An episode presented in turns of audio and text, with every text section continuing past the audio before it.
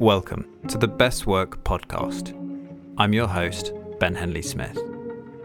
The goal of this show is to uncover the working insights of successful software engineers, founders, and leaders so you too can find your best work.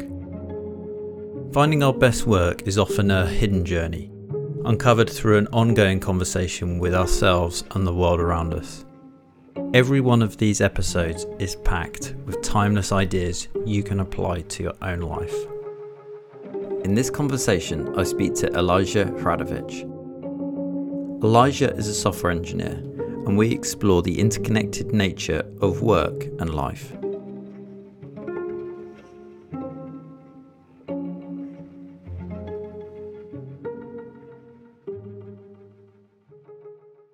I think the unusual part about my situation in particular is that before COVID, um, I was pretty much looking for finding job in China. And one of the things is that they have platforms. One platform is Boss, another platform is 51 Job, I think. They of course have LinkedIn, but on LinkedIn there would be only Western companies who would not be really looking for hiring somebody from the West in China once in China because it would be more looking for hiring locals. And um, there are also obvious changes in the, how to put it, uh, in the politics, which kind of, I think, make Western companies a bit less happy to hire foreigners to places like China. So one of the things is that um, uh, I've been exposed to those apps through my wife because she she is Chinese, so she knows how those things work in. And Boss, I think, is pretty close to the idea of Cord because um, the idea is that you will be able to directly chat to people. And in China, the, especially in places like Shanghai, the speed of things is very high. So one one big difference would be that there is this so-called 996 culture from 9 to 9, six days per week. Mm. Uh, and the thing is that when people look for jobs, they very much want to uh, get responses fast, and those who hire want to get responses fast. So partially everybody's sitting on phone all the time. So you have the app, and like what's you the can app called? Boss. Boss. How do you spell it? I'll look it up. Like boss, like boss. Oh, B O S S. B O S S. Yeah. Uh, I probably have it on another phone. If if you want more details, I, I can look for yeah, it. Yeah, very interesting. Uh, probably you certainly won't find it on Google Store. So yeah, I was going to say, like, can you send the link afterwards? uh, yeah, I, I, can try to look into cool. it, but I'm not sure. Like, it might require some Chinese infrastructure like WeChat ID and stuff. But yeah. I, I, I, can send afterwards. Look into it. Okay. So partially the idea is pretty close to uh, what Cord is doing, but it's already like there in China. And I think it's like. Uh, uh, it was this part that you can kind of have this conversation with people uh, up front.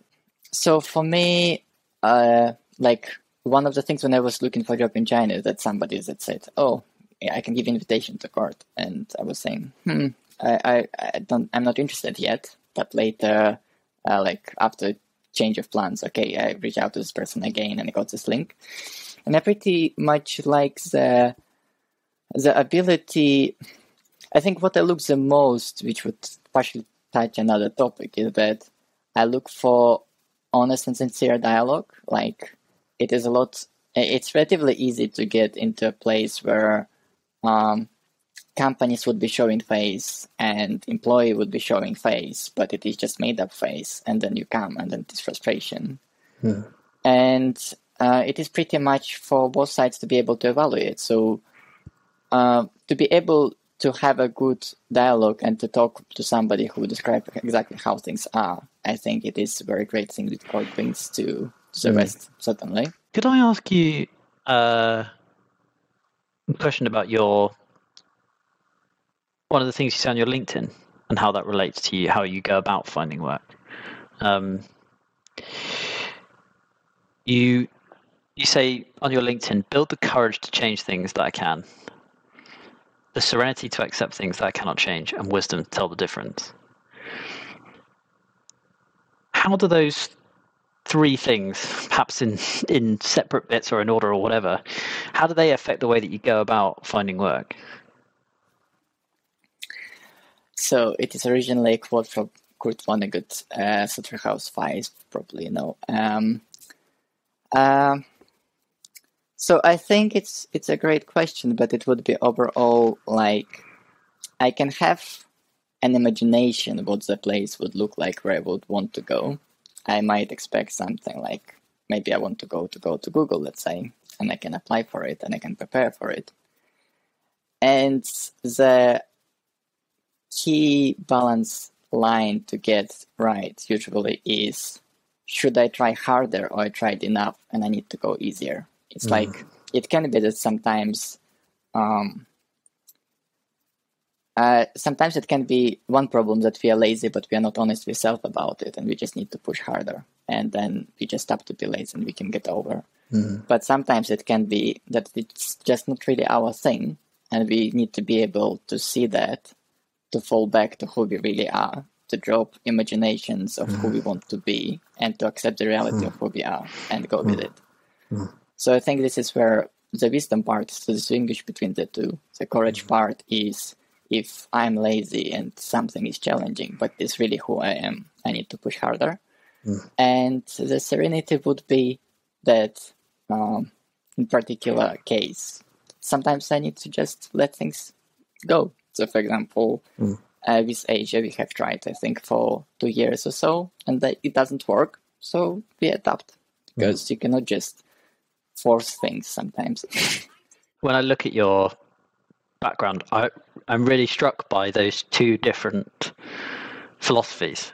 You have s- stuck it out, and you have not just got a master's in mathematics and com- computer science, but you've also got a PhD in mathematics and computer science from Wroclaw. And then during that time, you also work at Capgemini, and then at Ocado, and then at Underwrite Me.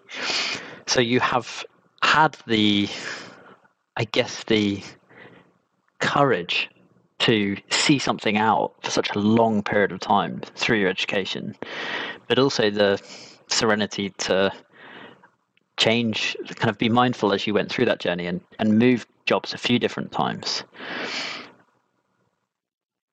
Has there been how have you how have you balanced those two things because they're so difficult to do at the same time?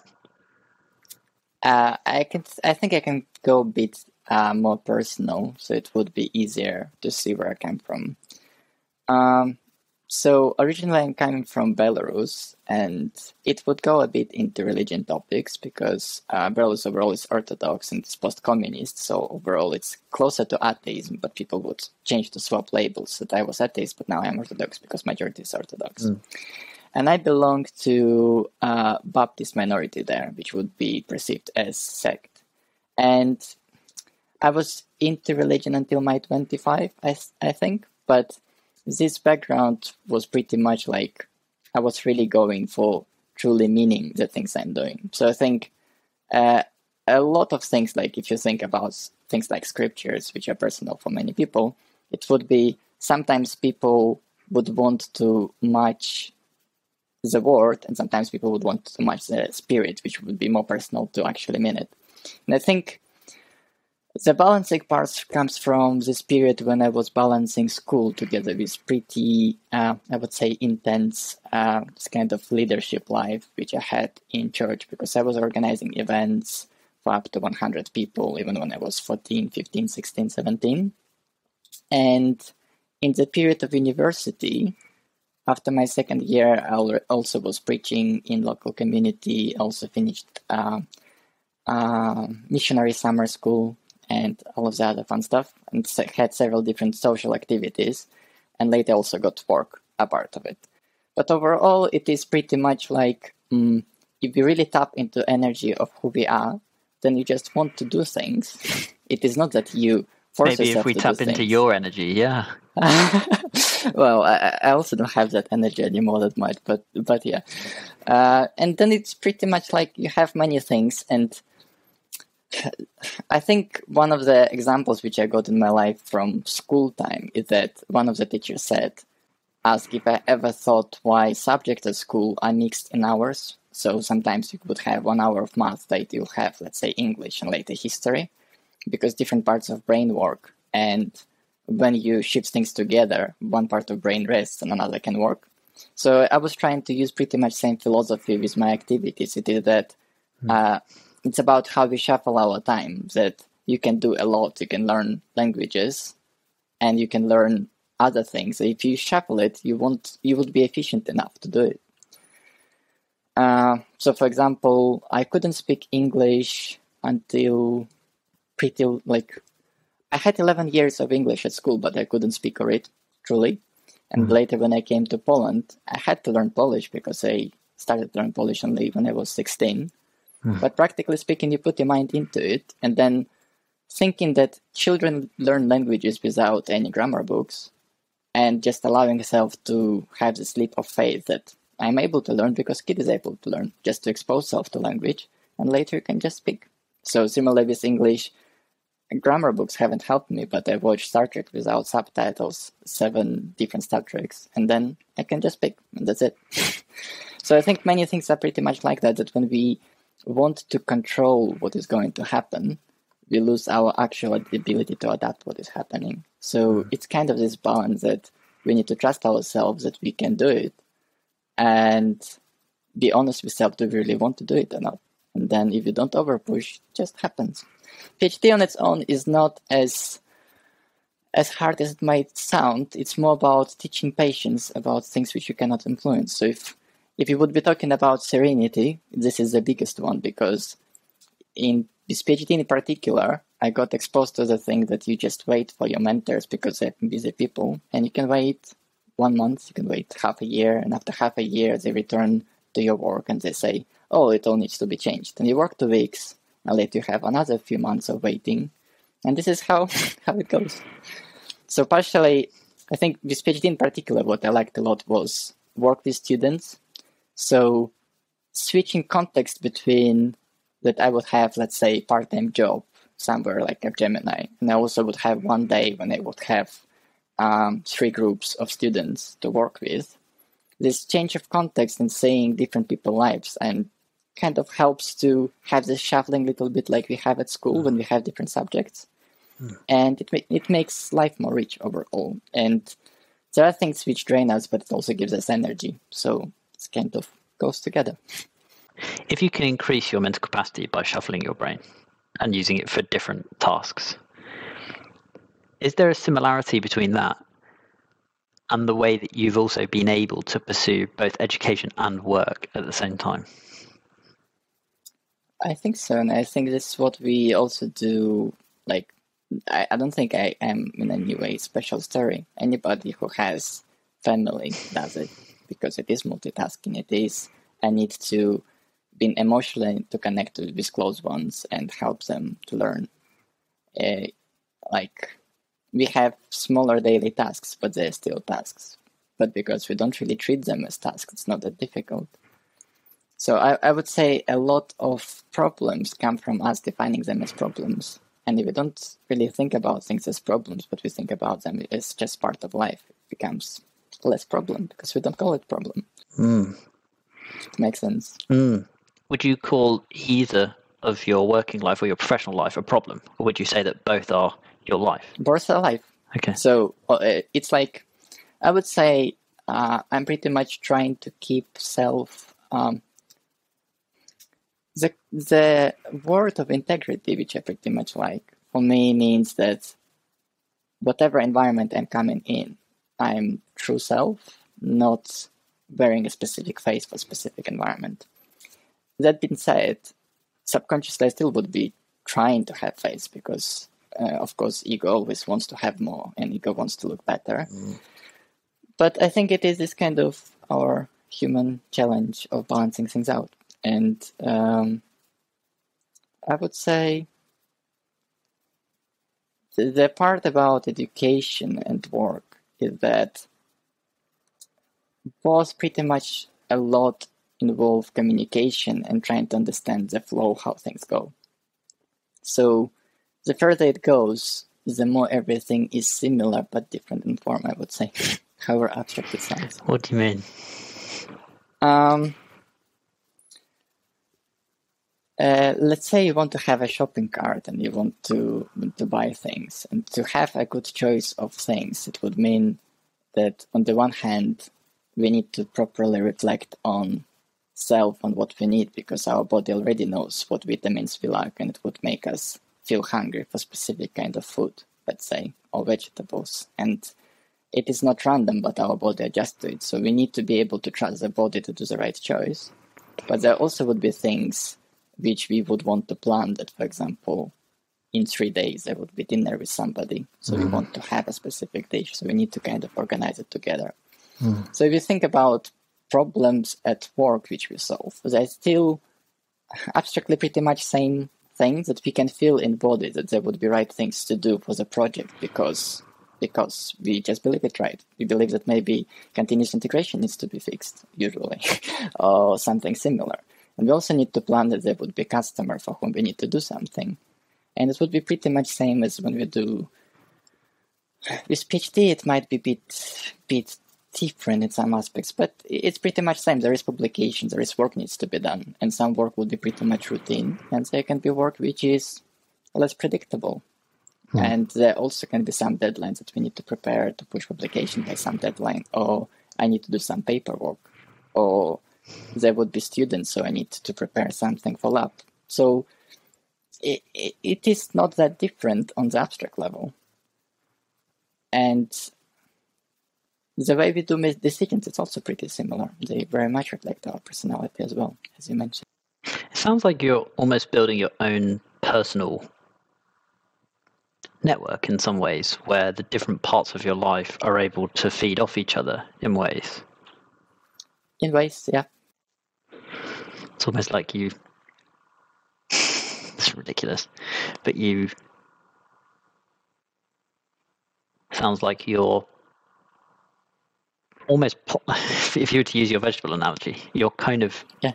planning to go and eat all of those different topics that you want to deeply understand through your education, and then you allow your work to digest them in some way.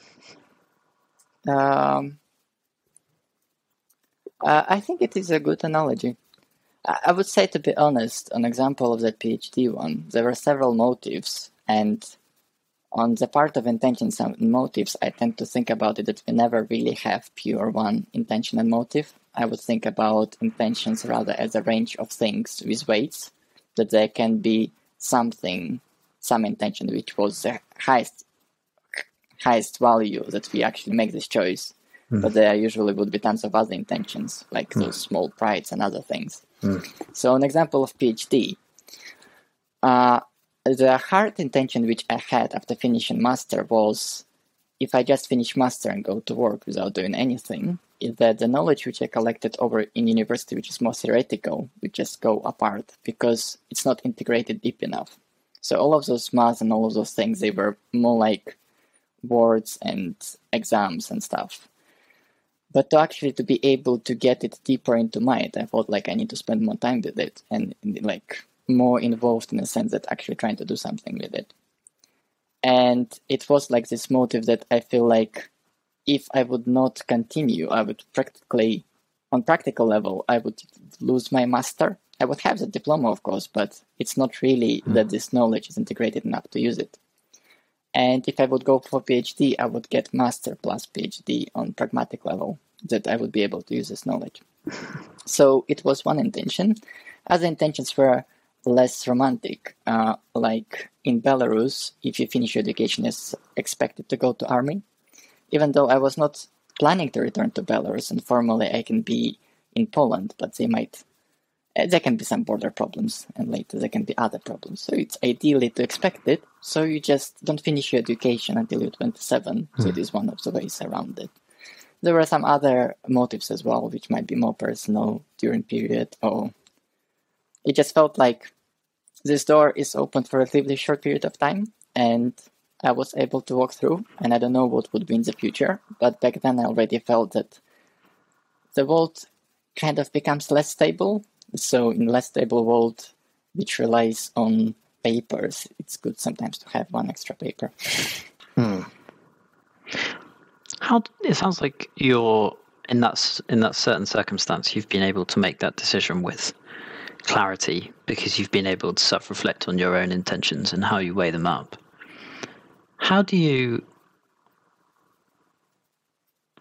take courage into that decision making process? Because is courage not the ability to make decisions when sometimes you don't necessarily have all the information or Yep.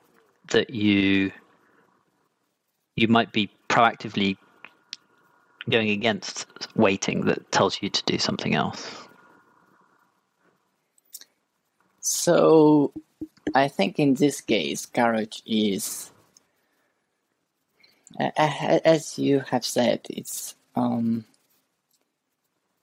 we practically never know future for sure, and whenever we think we know it for sure, we are wrong. So, um, I I found that that the more we are aware that things that we are floating, not standing, the more truly stable we are. We are much more like ships in the sea than we are walking on the soil. So, in this sense, the courage would be don't know whom I'm quoting, don't remember that ship is built to swim the sea, not to stay ashore. So, here it is a part that partially here in the heart call to do the thing. And of course, I know that I have a choice to hear, to listen to my heart or not. And I know if I pick it, I would have energy for it to do. But if I don't, I would feel a bit depressed of not doing it, and then later might be some regret. So I think here is the courage that I wasn't really. How to put it? There are much smarter people on my year back then in university who can do PhD than me. So some things regarding math, um, they're not like that straightforward. So for me, with all of those more formal analysis of things, I can have intuitions, but when it comes to describing them in detail with all of the formulas, it becomes a bit more complicated. So this is where this kind of would be courage that it would be dealt with. So it's kind of trusting self that given time I would figure it out. Because we are all in the end humans, and all of the people who do all of this stuff, they're also humans, and they're not really much different. So um, it's in our imagination people can be very different and that somebody is super talented. But in the end, a lot of things is just trusting self that the work would be done, that we are able to. And usually it is this way. How have you taken this decision making process and applied it to deciding what projects you work on in your working life? Two great examples would be Capgemini and Ocado. Of all of the companies that you could have worked for, why did you decide to work at Capgemini and then Ocado? Uh, okay, so Capgemini was coming after half a year break, which I had to take after too intense work in Axwave. And um, in particular, back then, it was more of a overall like life reset, changing, renting apartment and, and stuff. And the way it was done that when I was applying for, I wasn't applying for Capgemini directly. I think uh, I decided it's time to find something. Wait, it would be. It's not this one. So with Capgemini, I think they reached out in a time when I was actually wanting to look for a job, and I heard few things about them back then in Wrocław. Um, in Wrocław is one of the bigger companies out there in Poland, and um, I was thinking to have to work for a bigger company for a change because I was working in pretty small companies before that, and I wanted to see how it actually works because it's experience I never had. And well, small company people would be saying that small companies are always the best. I haven't really had this experience, um, so I think that was partially the decision. And when it comes to other things, so I had a relatively remote friend who was working in Capgemini already, so I had a few things which I know about it. Um, and other than that, it was like uh, all sounded to be good. I would say that this particular one was a light decision. Like I don't really haven't found this decision to be binding back then because you, you Mm. go to a job, you try how to see how it looks like um, after a break. Mhm. Ocado one is a decision which was driven more that I was moving to the UK from Poland because uh, we were about to get married with my wife now, and she was in the UK. Um, so, uh, practically speaking, it was also what I mentioned about um, thinking about going to China, but it haven't worked out. So, um, I wanted to find something within two months, so I have just put in on LinkedIn that I'm looking in London. I got several contacts at once. I started, I think, around 10 processes at once.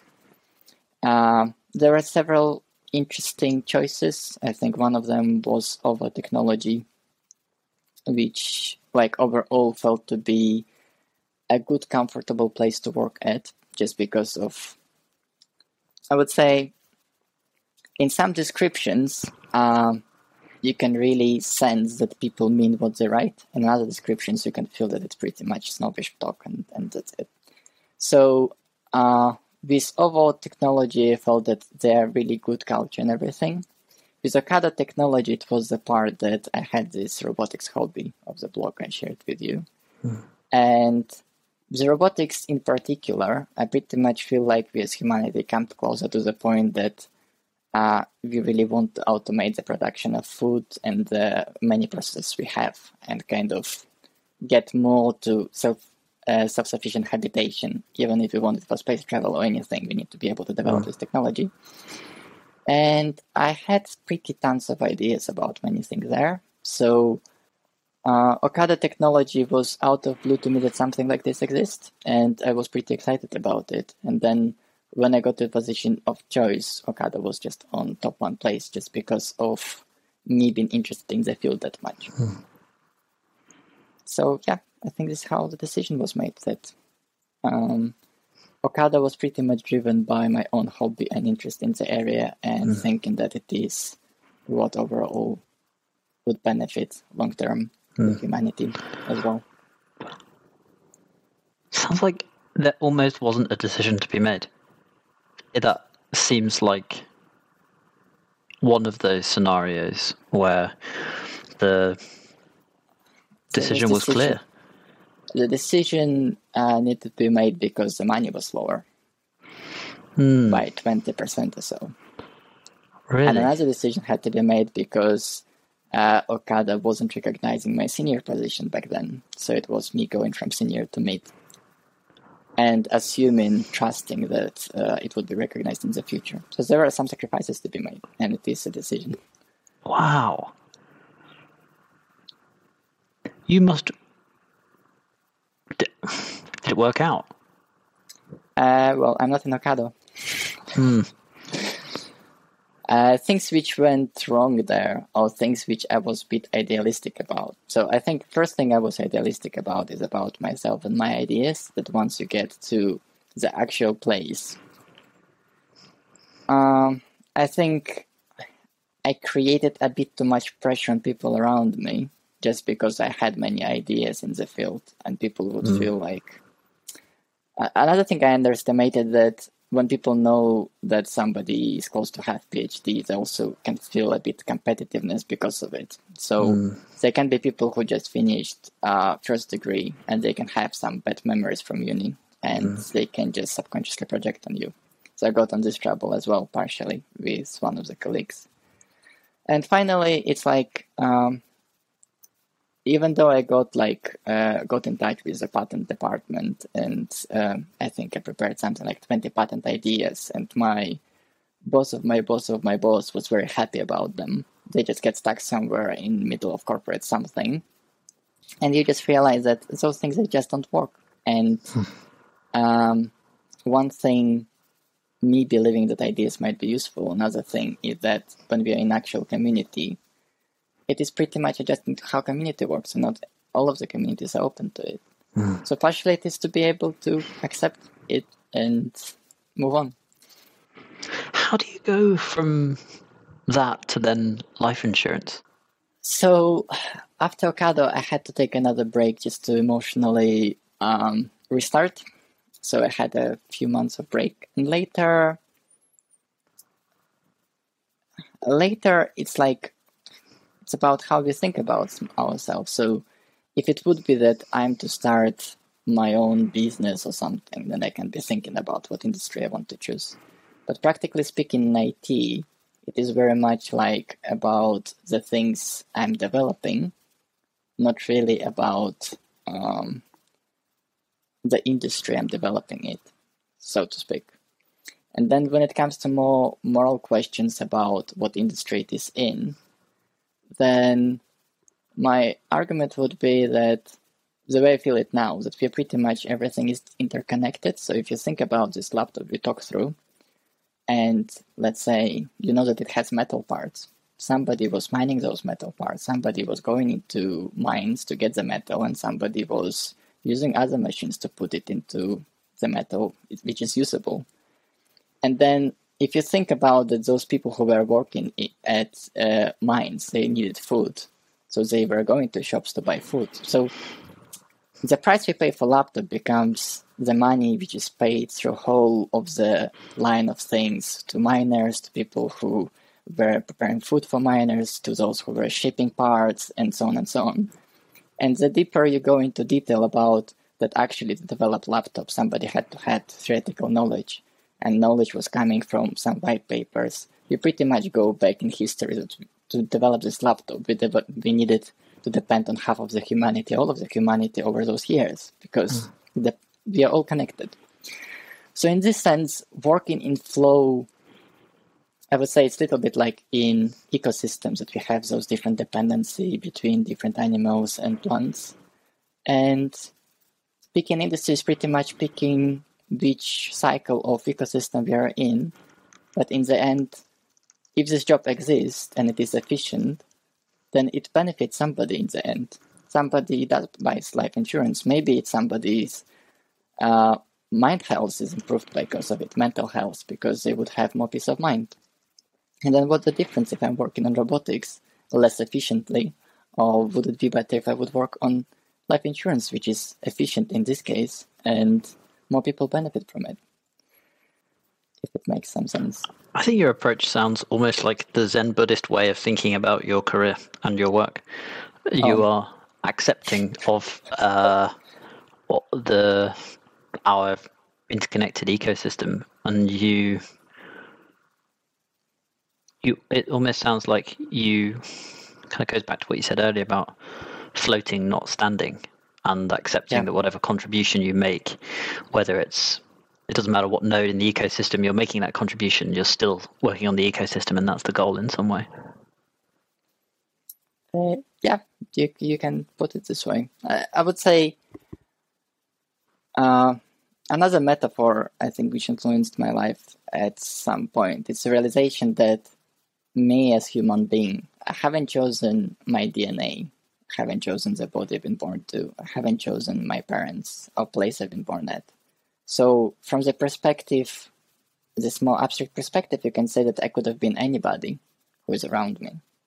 So, it means that if I see any person, it means that if I would be born in their situation with their DNA, why it wouldn't be that I would have their character, their problems, their attitudes. And then from this perspective, it becomes um, about thinking how to make everybody healthier mentally, internally, psychologically, mm. whatever it is and how to make us all happier cooperating together than mm. about pushing the one thing I imagine is the best. mm. So if you make a decision about, so you you decide to work at Capgemini because it's the right life point. You decide to work at Ocado because you're really interested in robotics and how we can build self-sustaining food production systems, and then you start working uh, in life insurance because you recognize the interconnected nature of all of the what the whole world and, and uh, how we are all connected. What happens next? Well, we're about to find out by living. I don't know. That's the beauty of it. I will know when the time will come. You don't plan for it. How can I plan for it? Could if I adjust for something like COVID, could I think about it three years ago? Mm. No. And um, we'll see. It's like yeah, really, a, we are changing, we are evolving as personalities, as characters, and things which I can see valuable today might not be valuable tomorrow, and things which I don't think are valuable today would be very valuable tomorrow. So I think at this point of life, it becomes more important to take into account for me personally how to be able to get mortgage and paid off. Just because it's it's this point of life, I need to think about family. I need to think about those things. When I was coming to Ocado, it wasn't really a, a valuable thing to think about. It was more about uh, following the interest. But now it becomes it becomes to choose something from something, mm. and I don't think there is a one true gold way to solve everything for everybody, but I truly believe that we all know our best choices in our hearts. And it is just about trusting self and not um, getting too dependent on somebody or something to make choice for us. How do you think we find the tools to listen to ourselves in those moments?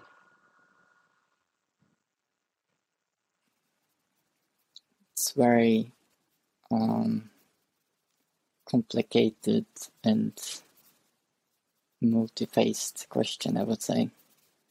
So, in the context of work, which we are partially in, and in the context of finding the right place to be, an example, of course, I would say that through human communication, where we understand that people we talk to who are about to employ us, they happen to be higher than us because they were born in their with their random seed, with their DNA and whatever. And it happened that they play this role, we play our role, and it is the way it is. But in the essence that we're all humans and we all have our mental points and mental problems and we all have we all want to be happy and we all have our insecurities, we all have our imperfections. So when it comes to the choice of work, why I would very much um, enjoys the ability to truly talk to somebody, not to the just face of somebody, is that uh, I can see if we as a group would want to go and to change together. This would be the most important part. First would be that we are able to be honest with self. Second, that we can be honest in the group, that people would not be offended by me saying what I truly believe. I can't be wrong. I'm not saying that I'm always right. But if I'm not able to truly say what I think, we cannot really work as a group because it would be just playing something polite, which doesn't work and efficient. It's not efficient. And finally, it is that we realize that we all want to be better and that those who would employ me want to be better and they know that they want to grow and that I want to grow. And respecting each other in this sense, and then things just work. And then everything is relatively simple. So called common sense, where we can just it just makes sense. We don't really need many words for it. We don't build ideology to force things from above, but it just normally we follow the real flow of the work which goes. And when it comes to single person development and tools, I think it would very much depend on the person. And as much as it would hurt, uh, it can be that often it might be things which we like less. So for people who have who use thinking too much, maybe what they need to do the most is to try to really feel things around, try to really stop thinking and to just allow self to feel. For people who feel too much, it can be maybe stop feel and try to organize your thoughts.